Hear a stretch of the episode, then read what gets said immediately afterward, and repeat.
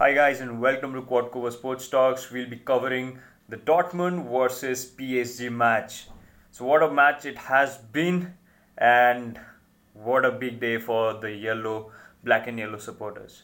So before we start this video, please subscribe and uh, comment down your views about this video so that we can improve every day. And that's about it and let's go into the analysis. First off, the first half was uh, a bit boring and also bit uh, also filled with mistakes from both sides and uh, there's nothing much to look into the first half but the second half but the second half was really really good because we saw goals we saw uh, like attacks and we saw a lot of defending and a lot of shots going just past the bar and hitting the bar as well. So at the 69th minute, Erling Haaland again comes on and scores the goal. Like comes on as in steps up and scores the goal. He played the full match, uh, started the match, scores the goal. It was a defensive error by PSG and he tapped it in. But nonetheless, for a striker, being there at the right place at the right time is impressive. Next, Neymar equalizes from a sprint uh, by uh, Mbappe from the right flank and a good cross inside uh, and a clean and easy finish by Neymar with his left foot. But then after two minutes, Erling Haaland from a pass from behind, Erling Haaland running at, at, a great pace and probably he ran 60 meters in 6.34 or 44 seconds. I'm not sure. Uh, I'm not really sure about the exact uh, measurement, but that was like 0.3 seconds less than uh, the world record of 60 seconds. Uh, something like that. And before you knew it, he thrashed the ball at the back of the net. And for the people who watched it, you know how the sound of the net was.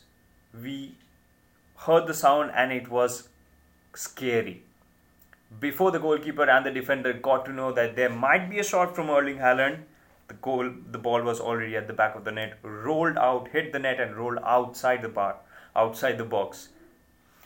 So, great game for the young Norwegian, and uh, from Dortmund's perspective, they could have scored more. Sancho had great chances, uh, and uh, also Guerreiro they had good chances of scoring but this kind of squandered a few chances and as for uh, PSG they also squandered a lot of their chances so 10 goals uh, 10 shots for PSG and 12 for uh, Dortmund but on the bright side Dortmund has the upper hand right now though an away goal by PSG might come to haunt them back uh, haunt them in the second leg but we'll find out uh, let's talk about Haaland for a while Haaland has been an exceptional.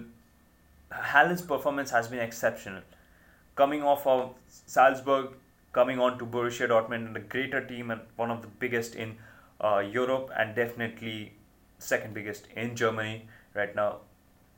And he has been scoring and he has been delivering and he has a lot of expectations from the fans on his shoulders, but he is delivering and surprising us every day.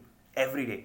Uh, now, if we see, if we project his future and what kind of player he is going to be, there's a lot of scope. He has strength, he has pace, he has uh, good vision. It's not that developed yet, but also there are places, uh, aspects he needs to work on, and he has agreed that there is something like his first touch, and these are the things that he needs to work on, and he's going to do that. But if you see that for to be a world class player you for a for a striker you might might have strength like the traditional uh, uh, number 9 you might have strength but not that you you might not be that fast. But he has both. He has strength. He has a height of 6 feet 3 which is huge and he has pace. So if he can develop himself as a balanced player where all his aspects for as a striker is good and is world class, I think we've got uh, a star for the next generation. And also, uh, fans are calling this uh, Haaland versus Mbappe thing uh, Cristiano Ronaldo versus Lionel Messi rivalries. Uh, next generation of rivalry as these this rivalry is going to fade away in a few years. So there's a lot to look forward to in this rivalry, and I don't know if this thing is going to happen and if these two players are going to push each other like Ronaldo and uh, Leo Messi did and stay on top and entertain the world of football. Uh, we'll be we'll definitely find it out in the coming years. So for Dortmund, it's a good thing that they won. So they are they have the upper hand right now. But in my opinion, I think Dortmund is going to play well at Paris, and they have a good chance of going through this. Mm, if Dortmund can score one goal, and even if it's a draw there, it's done. It's done for Dortmund. Uh, they they'll be go, uh, going up. Uh, next is Liverpool versus Atletico Madrid. Uh, as Atleticos were home, uh, had their home game. It was Atletico Madrid versus Real uh, versus uh, Liverpool. Liverpool's game yesterday was not up to the mark. This is the first time I saw them vulnerable in during the counter attacks. From the right side, they were a bit disappointing, and Atletico looked like the old Atletico.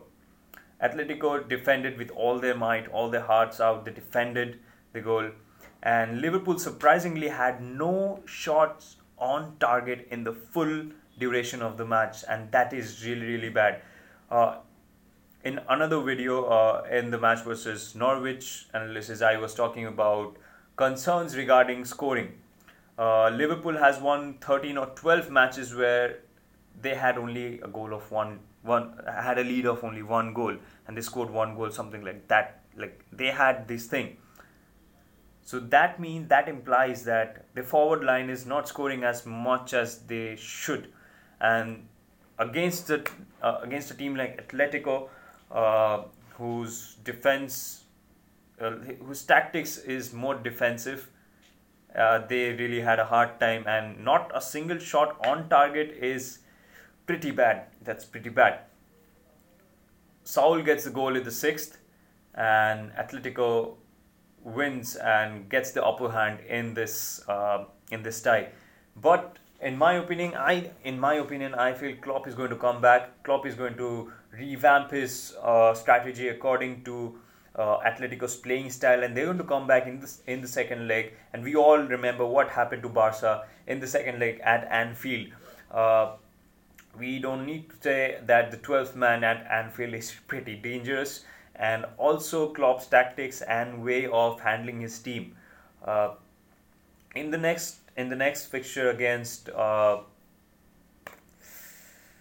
Atletico Madrid is going to be really really tough for Atleti to go past Liverpool and I think they're going to go all guns at Atletico and Liverpool is going to outscore them in their home leg and uh, they they are clear favorites to win this uh, win this year's UCL as well, along alongside uh, City, who who who have been actually suspended from European football unless the uh, unless like their appeal is accepted or, and these things is going to take time. So City is going are also favorites for winning the UCL because Premier League is out of the hand and this is possibly the only UCL they're going to play in the next two years.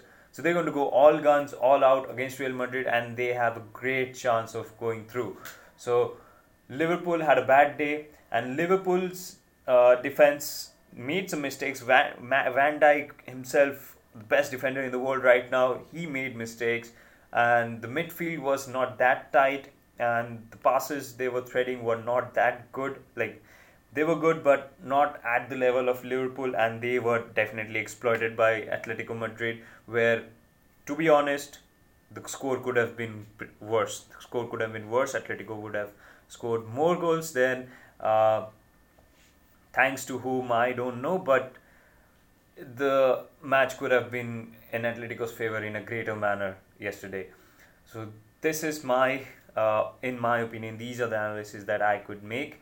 Uh, I'm looking forward to you guys commenting on and uh, uh, on how you feel these two fixtures went and how you feel the next legs are going to be as Borussia play at uh, Borussia play away and Atletico play away matches. So till then, uh, stay subscribed and ask your friends to subscribe to this channel so that not only we can give this to you but also I we can get ideas from you on what are the things we should cover and how we should cover so that you like it and you get the sporting news as fast as you can today was pretty late i know uh, but uh, like comment down on what you want us to cover next and we'll be sure to do it. And till then uh, follow our, all our show, social media uh, handles at the rate quote cober and uh, there's a lot of surprises left as we plan on covering all sports uh, in a proper organized way. So let's look forward to that and also let's keep supporting this beautiful game as much as we can